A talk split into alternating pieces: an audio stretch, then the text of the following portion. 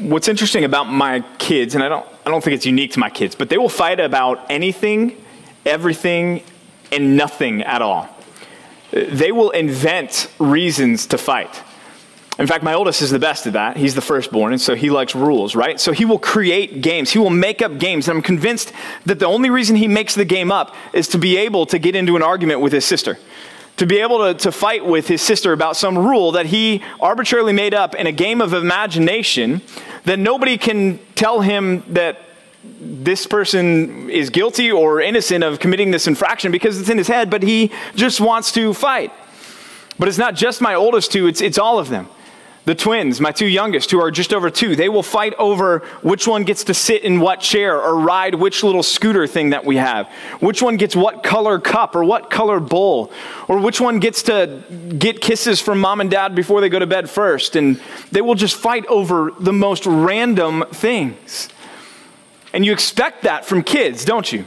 You expect that from brothers and sisters, from siblings. If you guys grew up with a, a, big family, you guys grew up with siblings, you fought with one another. I'm sure you did. And you expect that from kids, you expect that from, from people who are younger, because really the, the root of that arguing and fighting and bickering is a self centeredness, isn't it?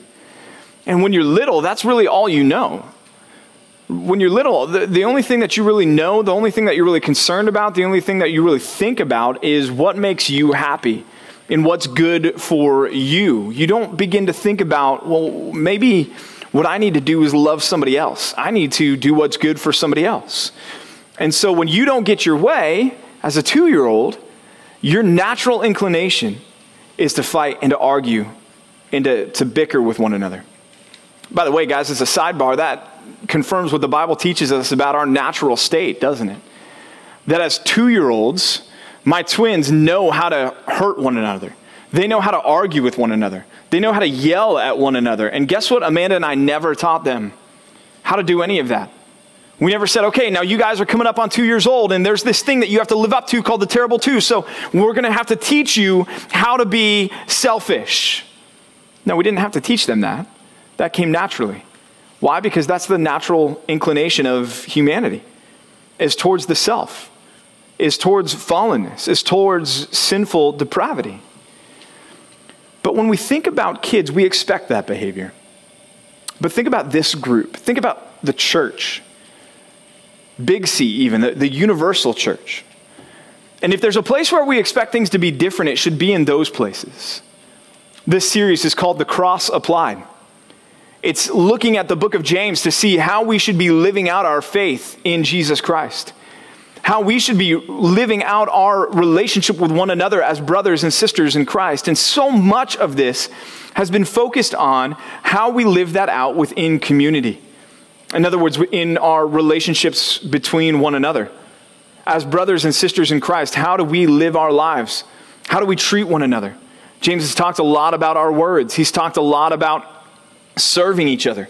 He's talked a lot about being doers of the word and not just hearers only.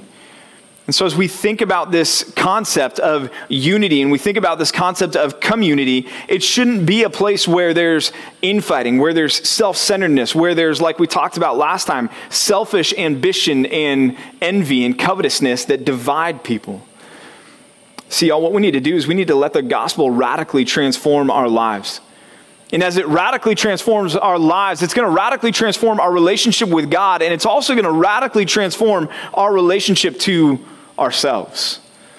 How we relate to ourselves, how we relate to what our passions, our desires, our longings are, our agendas are.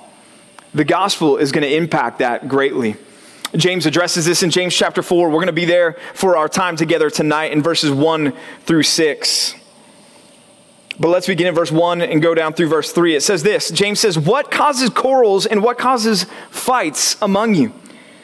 Is it not this, that your passions are at war within you? You desire and do not have, so you murder. You covet and cannot obtain, so you fight and you quarrel. You do not have because you do not ask. And you ask and do not receive, though, because you ask wrongly to spend it on your own passions. Think about the, the fights and quarrels, the arguments, the, the, the infighting, the division that you find yourself in so often. And as you think about those conflicts, as you think about those fights, as you think about those battles, I'm going to venture a guess based on my own personal experience as well in this, that it ultimately comes back to the same sinful heart that James was confronting and addressing in the, the lives of his hearers that he was originally writing to here. He says, What causes these quarrels? What causes these fights? What causes division? What does he say? He answers it. He says, Is it not what? The passions that are at war within you the passions. It's a different word than what we see elsewhere in Scripture, that, a, a, word that's sometimes translated passions, otherwise, other times it's translated as, as lusts. This isn't that word, this is a different word. The passions, it's the physical feelings that you experience that are associated with your bodily appetites. Those feelings that control your actions, that control your drive, that consume you, that make you say about something, man, I, I have to have fill in the blank, whatever it may be.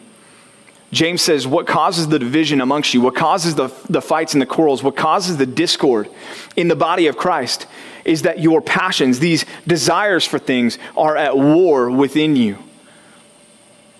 Paul writes in Philippians chapter 3 of these passions and the person who is governed by these passions. He says this His end, he says, is destruction. Philippians 3:19.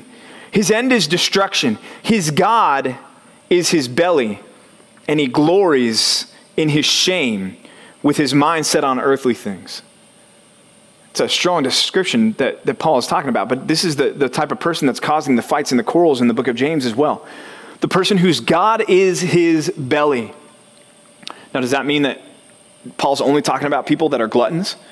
That have to eat and they're craving food and that's all, that's all they can think about and they're, they're just a slave to their, their physical, like actual hunger? Well, yeah, maybe that's, that's one side of it.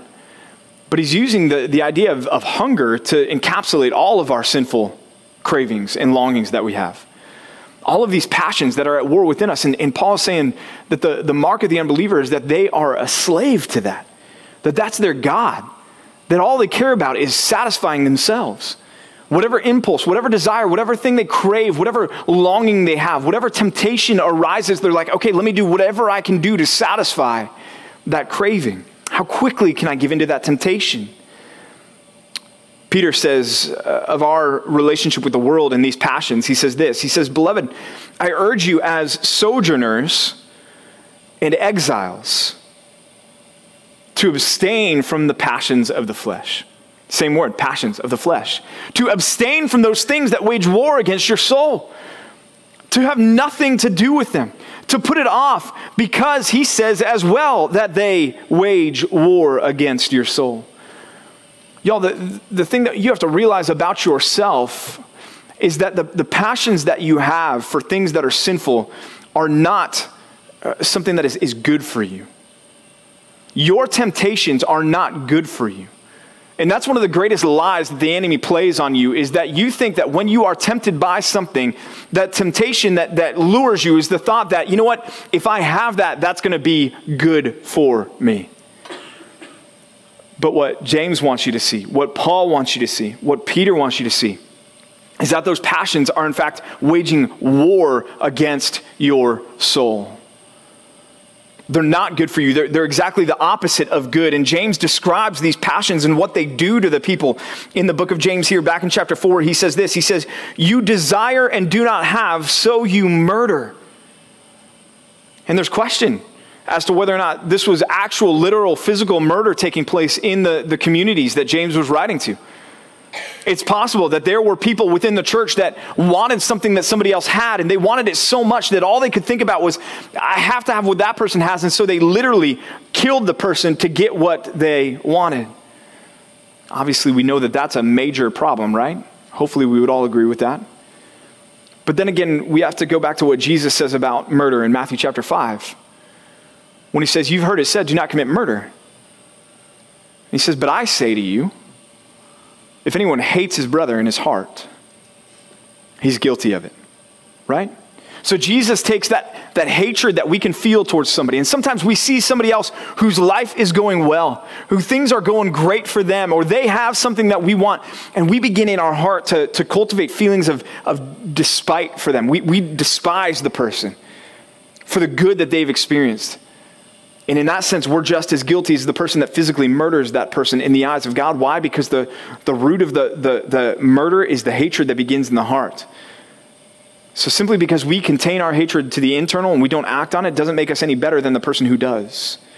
The sin is the same and it begins in the same place. He goes on, he says, The other passion that you have, you covet and you cannot co- obtain, so you fight and you quarrel with each other. It's, it's clawing to get to the top as fast as you can. Who do I have to take out to get what I want? Who's in my way? Who can I eliminate so that I can put myself in a better position? These are passions that are waging war against their soul. He says, You do not have because you do not ask, and you ask and do not receive because you ask wrongly to spend it on your passions.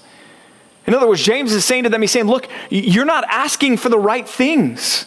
You want satisfaction? You're chasing satisfaction in the wrong areas. The reason you're not satisfied is because you're not asking for the right things that will satisfy you. And the things that you are asking for, he says, you don't have those because you're asking for them for the wrong reasons. There are idols in your heart that you say, I have to have that and I won't be satisfied unless I have this. God, please give me this because I, I need it. And God's saying, I'm not going to give that to you because you're asking it to spend it on your passions, your lusts, yourself. These are your idols. In other words, y'all, as James is beginning chapter 4, again, talking about the community and how the gospel should impact the communities. He's been talking about the tongue in chapter 3. He's talk, been talking about wisdom that we looked at last time. And now he's talking about fights and quarrels. And he's saying, look, this conflict comes from the love of self being far greater than the love for one another. And that's traceable back to the heart, right? What does the world say about your heart? Listen to your heart, right? There's entire songs built upon that nonsense and pablum. It's garbage. Don't listen to your heart. Doubt your heart. Mistrust your heart above all else. Jeremiah 17 9 says this The heart is what? Deceitful Jeremiah, God, through the prophet Jeremiah, is telling you right now, tonight, you want to know what God thinks of your heart? He says, The heart is deceitful above all things and desperately sick. Who can understand it? And so when the world says, hey, trust your heart, lean into your heart, you know where that's going to get you? That's going to get you consumed with yourself consumed with what's good for you, and that's going to leave in your wake a lot of destroyed relationships and also a destroyed testimony along the way. And it's also going to leave you at odds with God. So, as you think about this concept that the gospel needs to radically transform our lives, our relationships with one another, and our relationship to ourself, the first thing that you need to understand and realize is that the greatest enemy you have is you. And that's point number one tonight realize your greatest enemy is you. Your passions, your desires, yourself. This is what is your greatest enemy. You know yourself better than anyone does. And the heart, your heart, your flesh, knows your weaknesses better than anyone does. And it will prey upon those weaknesses time and time and time again.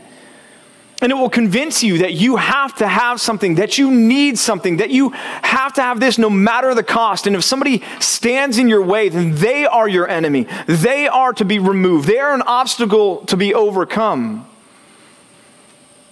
And it will lead to these quarrels, these fights, these disruptions in the unity of the body of Christ, which should be there because of the gospel. Any of y'all in the room boxing fans? No. One in the back.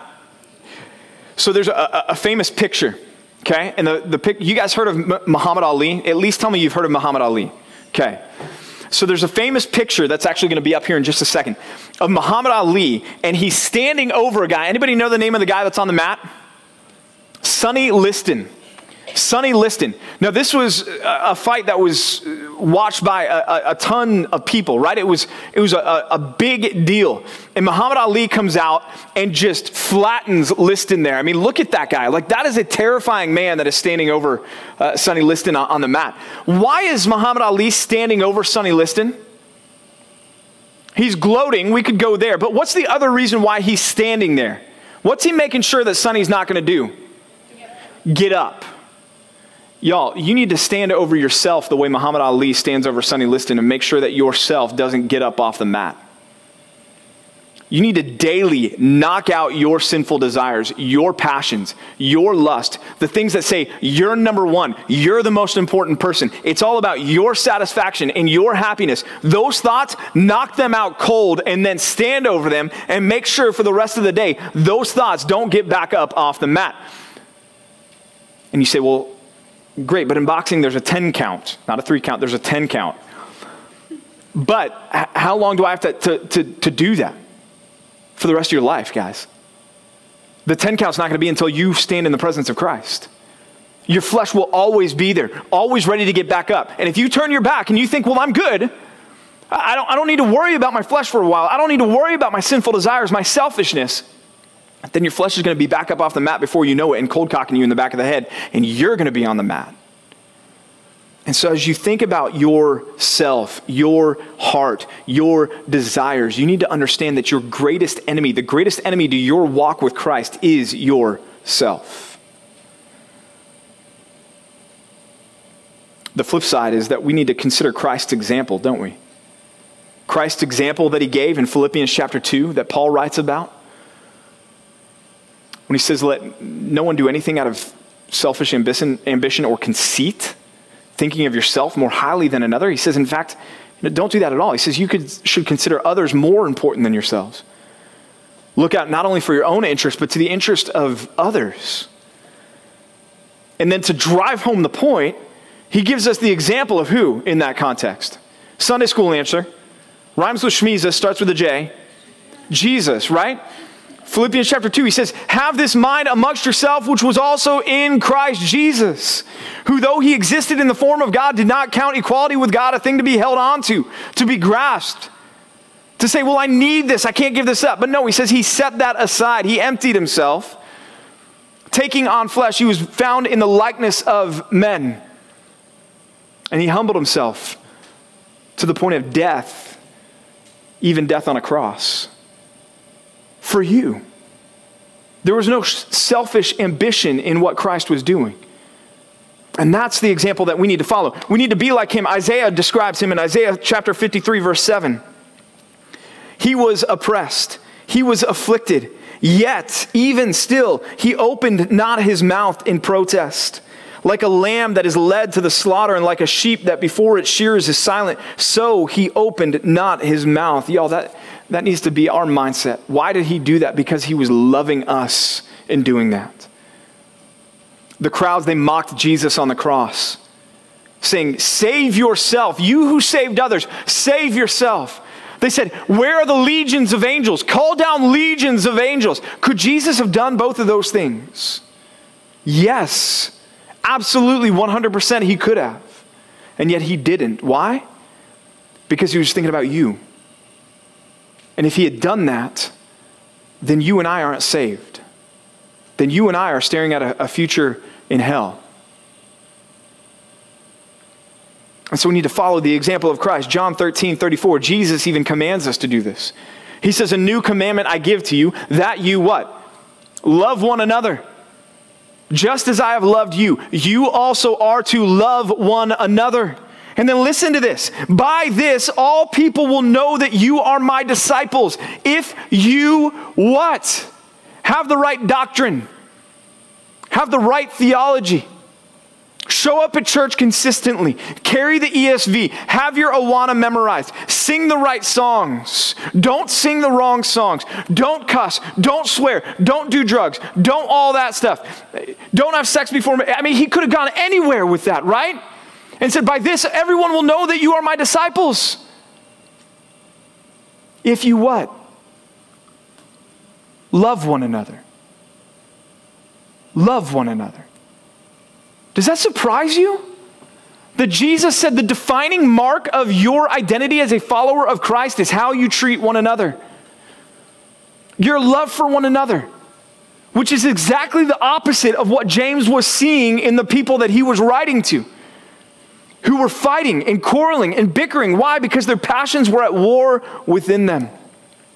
And so you need to realize your greatest enemy is you. You need to be suspect of your desires. When one of those passions comes to the surface and you feel tempted or you feel a desire to come up and you say, you know, I want that, you need to ask yourself these questions Is that a need or is that a want? We throw around that word, I need, I need, I need, I need, I need this, I need that, I need that. Do you really need that? Or is that something that's more, no, I, I want that? And guys, I, I preached this to myself before I stood up here because I'm, I'm, I struggle with this too, man. Tim Cook and Apple, they've got me just by the throat, right? That new event comes out, and I'm like, I need, no, I don't need that. I, I want that, right? Suspect your desires. Uh, uh another question to ask Is this going to be good for anyone else besides me? That thing that I want, that thing that I, that, that desire that I have, is it going to benefit anyone else or is it just going to benefit me? Another question to ask Is this something that God would want me to have? Is this a desire that God would want me to realize the way that I want to realize it? Following up on that question is this one Can I glorify God through pursuing this? Paul makes it very clear that we are to do everything that we do, Colossians 2, Colossians 3 17, in the name of the Lord Jesus Christ. That thing that you desire to go after that, to pursue that, can you do that as a witness, as an ambassador of Jesus Christ? Can you glorify God through pursuing that? And then finally, can you be satisfied still if you don't have this thing? Can you be satisfied still if you don't have this thing? And let me just say this if you answer that question no, then what you've identified in your life is an idol. And 100% God does not want you to have it. There should be not one thing in your life that you cannot hold open in your hands and say, if God, if you want me to not have this, take it from me. And that includes your relationships, that includes even your family. There should be nothing that you hold so tightly to that you say, God, you can have all of me except this. And guys, when we have a desire pop in our lives and we think, you know what, unless I have this, I can't be happy, I can't be satisfied, I can't be fulfilled, what we're saying is, God, you're not enough for me. I need that as well. And that's identifying something that's an idol that's got a place in our lives that only God should have in our lives. So realize your greatest enemy is you, and that's what's causing this conflict and these fightings. It's worldly behavior. And John says this in 1 John 2 15 through 16. It's a familiar passage maybe for you. It says this 1 John 2 15 through 16. Do not love the world is he talking about people there? No.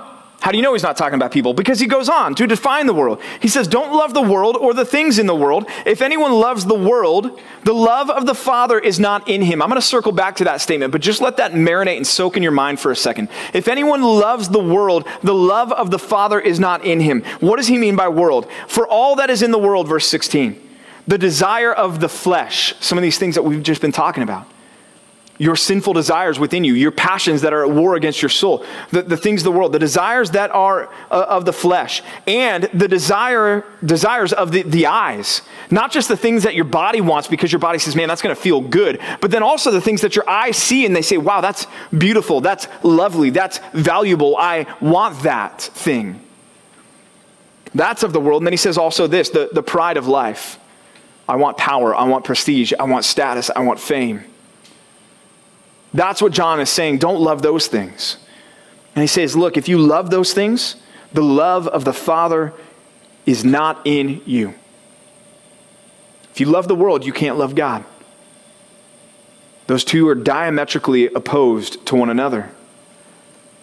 And that's why James says this in verse 4. Look at verse 4. After he's been identifying, look, you, you do all these things you, you do not have because you do not ask. You ask and do not receive because you ask wrongly. And then he says this in verse 4, and it's a strong statement. You adulterous people. Wow. Joel Osteen is never going to stand up and preach to his church that they are adulterous people. It's, just, it's not going to happen. Why? Because it's insulting, isn't it? To be told that we're adulterers? How dare you, James, right? Think Hosea here. You're going to talk about Hosea in your small groups after this. But you adulterous people, he says, Do you not know that friendship with the world? Now think world here being what we just talked about from 1 John the lust of the eyes, the lust of the flesh, and the boastful pride of life. Friendship with the world, buddying up to that system, the world system, is, James says, enmity.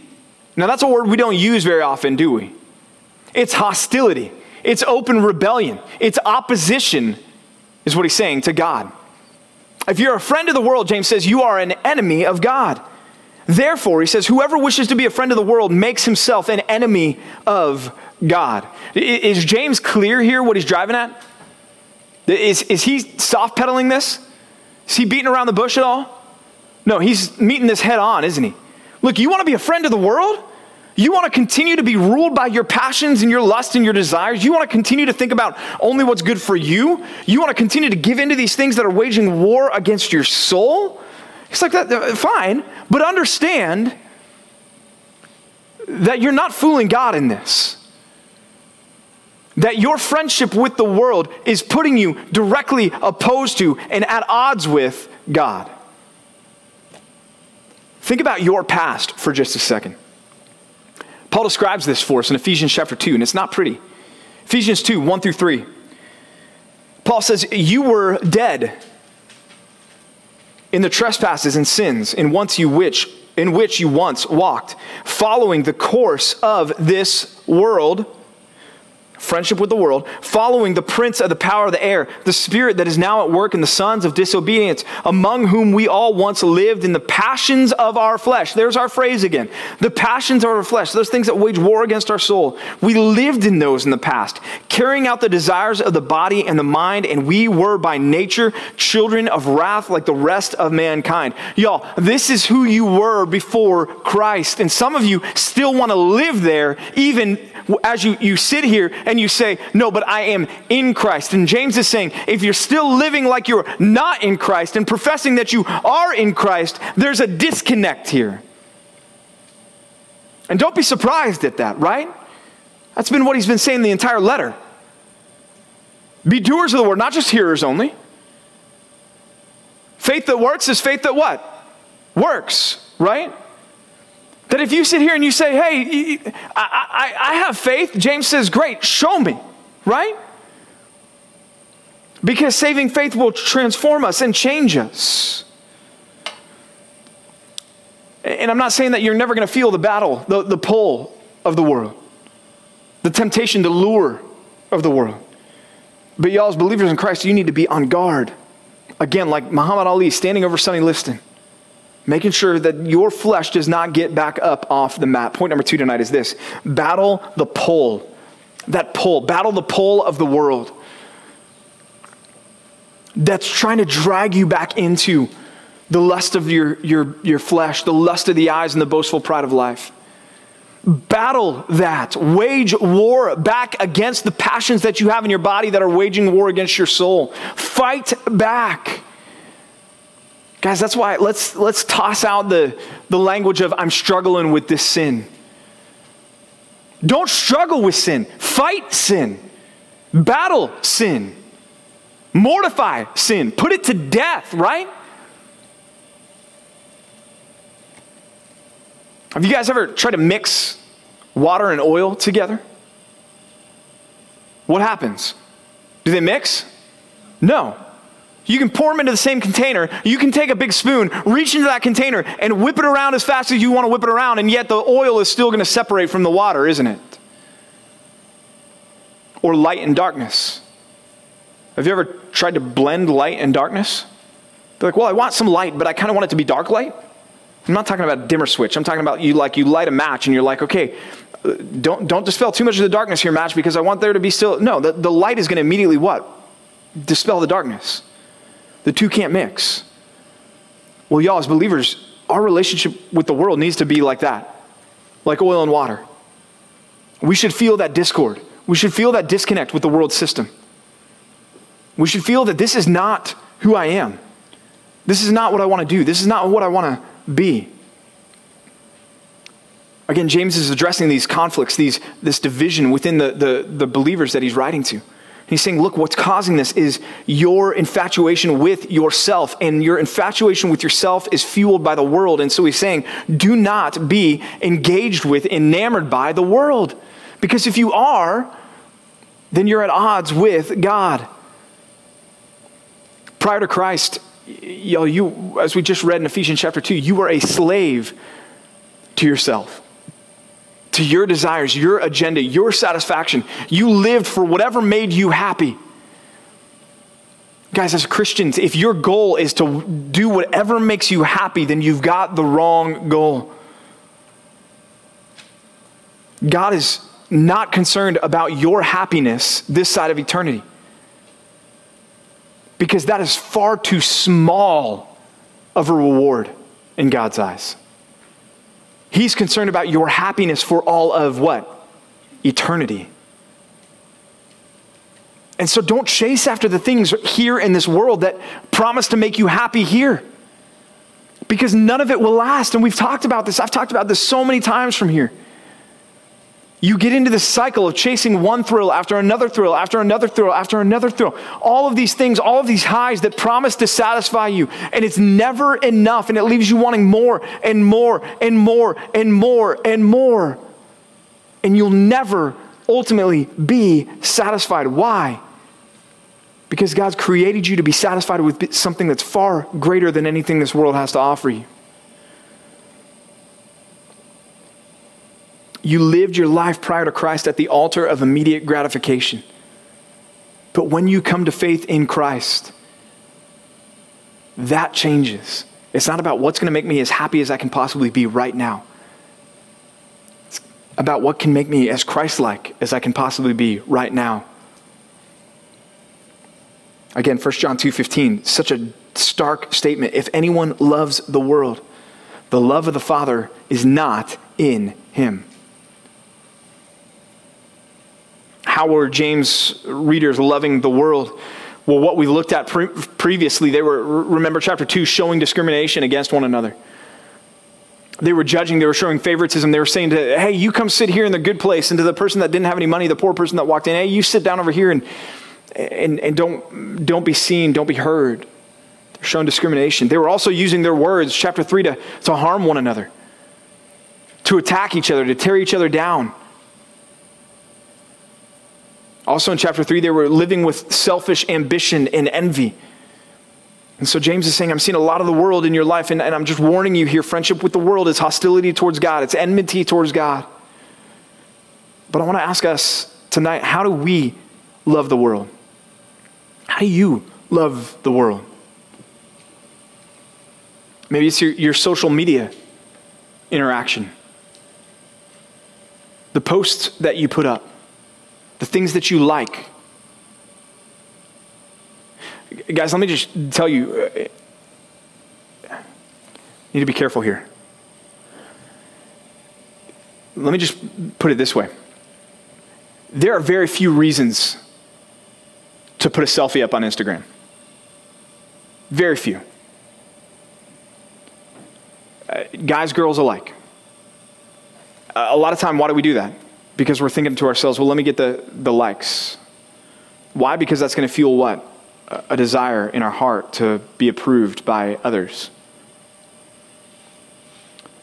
Uh, uh, what we put out there, again, guys, it's, and it, it, it, even when it's not something like that, even if it's if it's a tweet, right? Like I'll, I'll, let you into my life sometimes. I'll send out a tweet and I have to check myself and go, "Am I sending this out so that somebody's going to read this and think, wow, that's really profound?" And Pastor PJ had a profound thought there. That's just like the, the person that's putting up the, the selfie of themselves. It's the same sinful heart that's behind that. And so as we interact with and engage with social media, we need to be careful how we do that. Because that's, that's an open door that's a, a garage door type open door for the world to, to invade our, our lives. And so we need to be careful there. Second, think about your, your circle of friends.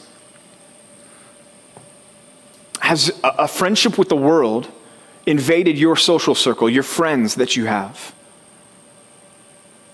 Are they people that encourage your walk with Christ? Are they people that love Jesus to begin with?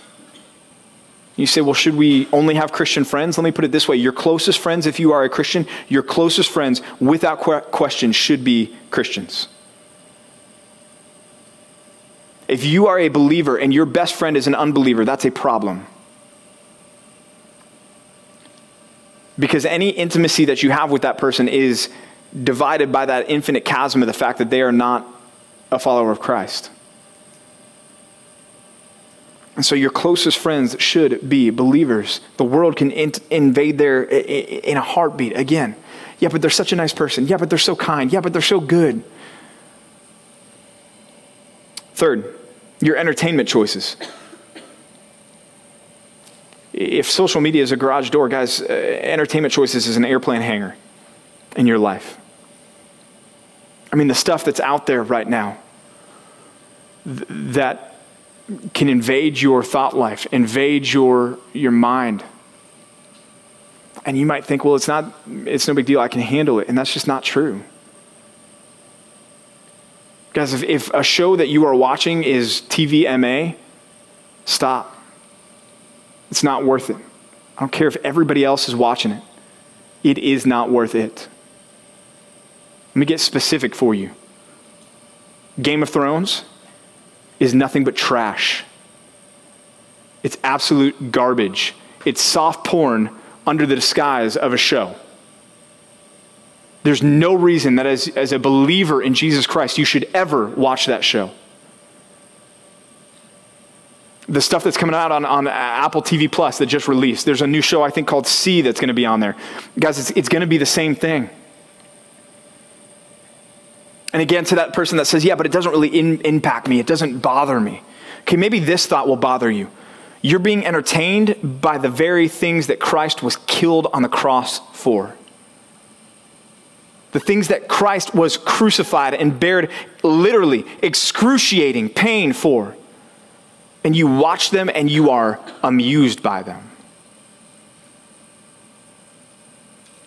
And you also live your life before an omniscient God who knows all and sees all. So none of this stuff is done in secret or in the dark. Your thought life. Your entertainment choices inform your thought life. That's another area where the world can creep in and friendship with the world can take hold. That you're going to have to battle the pull of the world is in what the, the thoughts are that you entertain. Again, Philippians 4 8, I go there often, but Philippians 4 8 is that grid. Whatever's true, whatever's right, whatever's honorable, whatever's pure, whatever's lovely, whatever's commendable, whatever's excellent. If there's anything worthy of praise, think about those things. Guys, take your thought life and pass it through that grid. And if it doesn't get through the grid, then change what you are thinking about. Another area is possessions and money. The world can creep in there. Again, I need this. I have to have this. I'm not going to be happy if I don't have this. When you're in a, a committed relationship, maybe you say to yourself, you know what? I, I would never cheat on my boyfriend or girlfriend. But yet at the same time, you, you kind of like flirting with other people. And in the back of your mind, you're going, you know what? But I, I'm, I'm never going to cheat on that person but you engage in these relationships in these flirt, flirtatious banter and you, you even feel excited and intrigued by this flirting. And all the while you may think in the back of your mind you know what it's not cheating. But i'm going to say you know what it's, it's also not being faithful either. God wants your full devotion to him. And he doesn't want you to even flirt with friendship with the world at best, if we give ourselves over to friendship with the world, you're putting yourself in a position to invite God's discipline in your life. At worst, you're putting yourself in a position of being self deceived into thinking that you are a follower of Christ when you're not. A glimpse at what God is going to do to his enemies Psalm 68 21. Psalm 68 21. God will strike the heads of his enemies, the hairy crown of him who walks in his guilty ways. God is going to strike the head of his enemies. Hebrews 10:31. Hebrews 10:31, it is a fearful thing to fall into the hands of the living God. A fearful thing to fall into the hands of the living God. Friendship with the world is hostility, it's enmity toward God. Paul builds on this point in 2 Corinthians chapter 6. 2 Corinthians 6, 15 through 18. He says, What accord has Christ with Belial or with Satan? Or what portion does a believer share with an unbeliever? What agreement has the temple of God with idols? For we are the temple of the living God. As God said, I will make my dwelling among them and walk among them, and I will be their God, and they shall be my people. Therefore, go out from their midst and be separate from them, says the Lord. Touch no unclean thing, then I will welcome you. Then I will be a father to you, and you shall be sons and daughters to me, says the Lord God Almighty. God wants you for himself entirely, solely for himself. And that's why he, James continues in verse 5. Do you suppose, he says, that it's for no purpose that the scripture says he yearns jealously over the spirit that he has made to dwell in us? God looks at you as somebody who is a follower of Christ, somebody who he has caused the, the Holy Spirit to dwell within. And he says about you, I want you. All of you for me. God says he's, he's jealous over us that way. Y'all, I am jealous for my wife's affection. I want her to be consumed with her, uh, her love for me as far as earthly relationships go. I don't want there to be any other relationship that comes between my wife and I. In fact, we even tell our kids, as much as we love our kids, we always tell our kids, hey, is there anyone else who mommy and daddy loves more than you? And they know to say yes to that question. And we'll say, who? And they'll say, you guys love each other more than you love us. And that's true, we do love each other more than we love our kids. Guys, God loves you to that level that he wants no other relationship to come between you and him. He wants your full devotion f- for him. He wants to use you for his purposes alone. And before you protest and say, well, that's, that's not fair, that doesn't sound like something that I want, let me remind you of this passage in Romans chapter 8, verse 28 and 29. And we know that for those who love God, all things work together for what's the next word? Good. Good. Good. Good. Yes, good. Not misery. Not oppression. Not depression. Not disappointment. Not morose, somber, like, oh, I'm a Christian, so here we go. Let me just deny myself. This is not what it's about. When you give yourself over to God in faith and repentance, and God says, You're mine, and then He begins to create all things and cause all things to work together in your life, He's causing them all to work together for your what? Good. According to who? You? No, thank God, not according to you or me. Because our definition of good is, is cow poop compared to God's definition of good. Seriously, that's what Paul says in Philippians chapter 3 when he lists all the things that he would boast in. And he says, Look at all this stuff that the world would say, Wow, that's what? Good. Paul says, No, it's not. It's poop. That's what he says when he says it's, it's garbage. I'm totally off notes right now. But he says it, it's, it's dung. Our English translations clean it up for our sensitivity, but it's the Greek word for poop, okay? When you say, man, but, but, the, but look how good the world is, you, you need to understand that, that looking at what the world offers you and all of its shiny objects and naked bodies and all this garbage over here, that, that we look at and we go, well, I, I want that. What God has to offer you makes that look like excrement, like filth. And Paul is saying, James is saying, rather, God wants you entirely, wholly, completely as a devoted follower of Him. And what He has in store for you is really, truly, ultimately good. Jesus said to his followers before going to the cross, you remember this? When they were concerned because he was talking about leaving, and Jesus said this He said, Let not your hearts be troubled. I love the compassion of Jesus there. He sees that his disciples, these 12, are concerned because they're like, What? What's going on? Where's Jesus going? And he says, Look, let not your hearts be troubled. Don't worry.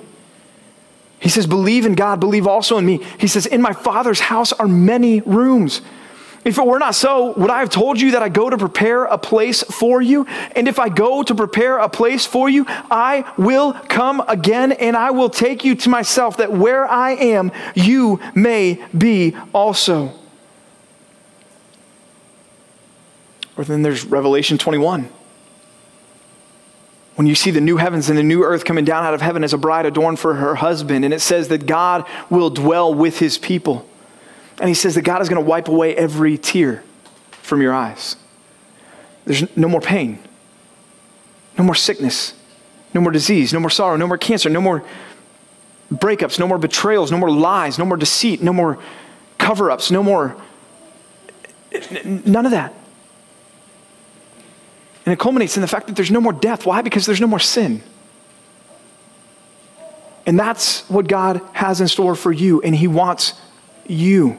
He yearns jealously over you. And guys, just like none of you would be okay with your boyfriend or girlfriend going around and flirting openly with other people, or worse, going around and, and sleeping around with, with, with people. I almost said other people, but hopefully they're not sleeping around with you either. So, so, guys, why would we think that God would be okay with our adultery with the world? That's why James says, You adulterous people!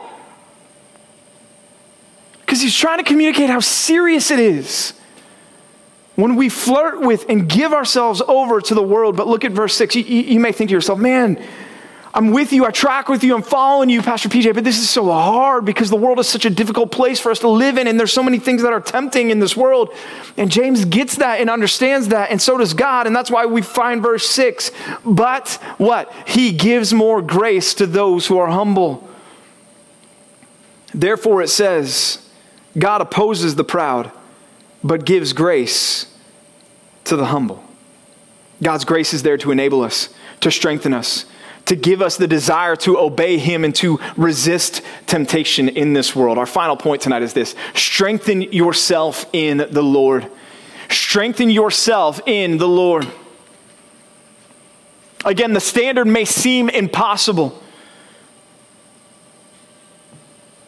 If you're relying on your own strength, if you're thinking, you know what, I'm going to pull myself up by my bootstraps and I'm never going to do this sin again, I'm never going to have these thoughts again, I'm never going to give it, and you're just leaning into your own strength, then the standard is, is overwhelming and crushing.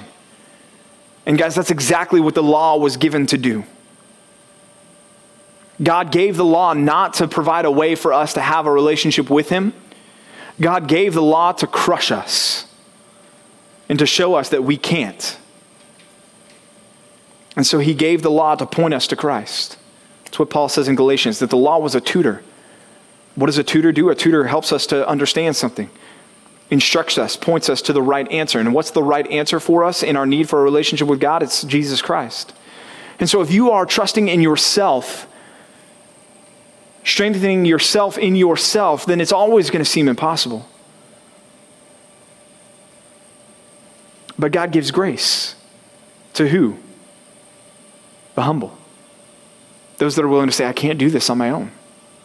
Those that are willing to say, I am a sinner.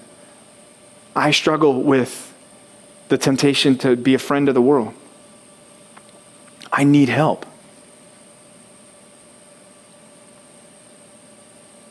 Y'all take advantage to, to, strengthen yourself in the Lord. That, that's cute and that's pithy and everything, but what does that mean? Take advantage of some of the things that God has given you in your life. Number one, take advantage of the Word of God. You want to experience victory and you want to experience uh, protection uh, against the, the, the, the onslaught of the world? Immerse yourself in God's Word. Be a student of the Word of God. Chew the cud. Have we talked about chewing the cud in here? Yeah? Cow has multiple stomachs, right? So it'll eat some grass. In the morning, you, open up your, the, the Word, you, you're, you're eating the grass. You're pulling it out of the roots, right? And you, you're, you're starting to chew it. You're chewing it, you're, you're, you're extracting some of the flavor out of that, and then you're going to swallow it down because then you got to go to work. You got to go to school. But then, just like a cow later on, that cow, as that, that grass is in the stomach, the cud, right? This is awesome. This is so good. You didn't know you were going to hear about poop and cud tonight, but here you go. The, the cud comes back up into the cow's mouth, doesn't it? And he chews the cud a little bit more. And that's later on when you're on a lunch break or when you're on a, a 10 minute break at work and you've got an opportunity to think about that word, the scripture that you read that morning. And then you swallow it back down, go back into class, or go back to work. And then later on, you bring it back up. Guys, that, that needs to be our relationship with the word throughout the day, marinating in the cud of God's word. I, I want to write a book someday with that title. I'm sure it would sell tons. The other thing to take advantage of is, is prayer, right? Be praying to the Lord, praying with other believers, getting other people to pray for you. Take advantage of the church. Be here. Be around other Christians. Be encouraged by other believers. Take advantage of, of relationships with one another. Hey, will you? I'm, I'm battling in this particular area. Will you help me? Will you pray with, with me in this? Will you hold me accountable in this? Will you be an encouragement to me in this? And I, and I want to do that for you. And then another thing is think about how much God loves you. How much He loves you. Think about the, the sacrifice of Christ. What that cost Him. Guys, I, I don't like waking up in the morning and getting out of bed when it's cold, right? It, like it's it's like one of those battles that takes place within me that I'm like, how long can I stay in bed before I just am going to have to blitzkrieg through the rest of my morning to try to make it to work in time, right? Because it's it's cold. Think about this thought for a second. Before Jesus took on flesh as an infant, he had never experienced the feeling of cold once. Once. In all of eternity past, he was never uncomfortable once. He'd never been tired once. He'd never stubbed his toe once. He'd never gotten sick once. He'd never eaten a bite of food and gone, oh my goodness, this is the worst taste I've ever experienced in my mouth. Once. Ever. Okay, he, think about that. He set that existence aside to come after you. And then think about the fact that he was betrayed that he was arrested, that he was beaten, that he was flogged, that he had the crown of thorns thrust down on his head, that he was nailed to a cross, that he died on the cross for you. That's how much God loves you. And that should fuel your strength, your devotion to him, right? His patience towards you should fuel your devotion to him. That before Christ, he, he didn't smite you from the face of the earth for your sins, but he was patient and, and, and waited to lead you to the point of coming to faith and repentance in Jesus Christ. His continued patience towards you. In the fact that He's caused His Spirit to dwell within you, James 4 5. God loves you. These thoughts should strengthen us in our resolve. Again, James is writing, going, You have conflict. The reason you have conflict is because you are looking out for number one and number one only. You are consumed with yourself, and your selfish desires, they are waging war against your soul, and it is breaking up the church. And he's looking at them saying, Stop it. And he's holding out the, the, the reason and, and the how and the why. Because friendship with the world is is enmity with God, and God wants all of you for himself. The gospel should transform everything about us. Should transform our relationship with one another, and it should transform our relationship to ourself as well. Let's pray together. God, we thank you for the great reality of our relationship with Jesus Christ, that He is our Savior, that He is our Lord, that He, God, came and did what we couldn't do what the law can't do. He lived that perfectly obedient life and died on the cross for our sins. He exchanged his merited, his earned righteousness. He gave that to us and took our sin on himself. God, thank you for that sacrifice, that reality, that truth. God, help us to live differently as a result of that. Help us to live not for ourselves. Help us to, to take these passions that are waging war against our soul and to, to, to mortify them, to put them to death, God, so that we might be found faithful to you, to daily take up our cross, to die to ourselves, to follow you. God, help us to avoid the, the pull, the temptation of this world, to see through the lies of the enemy to identify them for what they are and, and to choose instead to remain faithfully obedient to you daily. And God, may we not rely on our own capabilities or strength to do that, but continually take advantage of the things that you have given us. If we will be humble enough to say, God, we need you. We need you, like the song says, every hour, but more than that, God, every minute, every second. We need, God, you. Sustain us, strengthen us in this battle, we pray. In Christ's name, amen.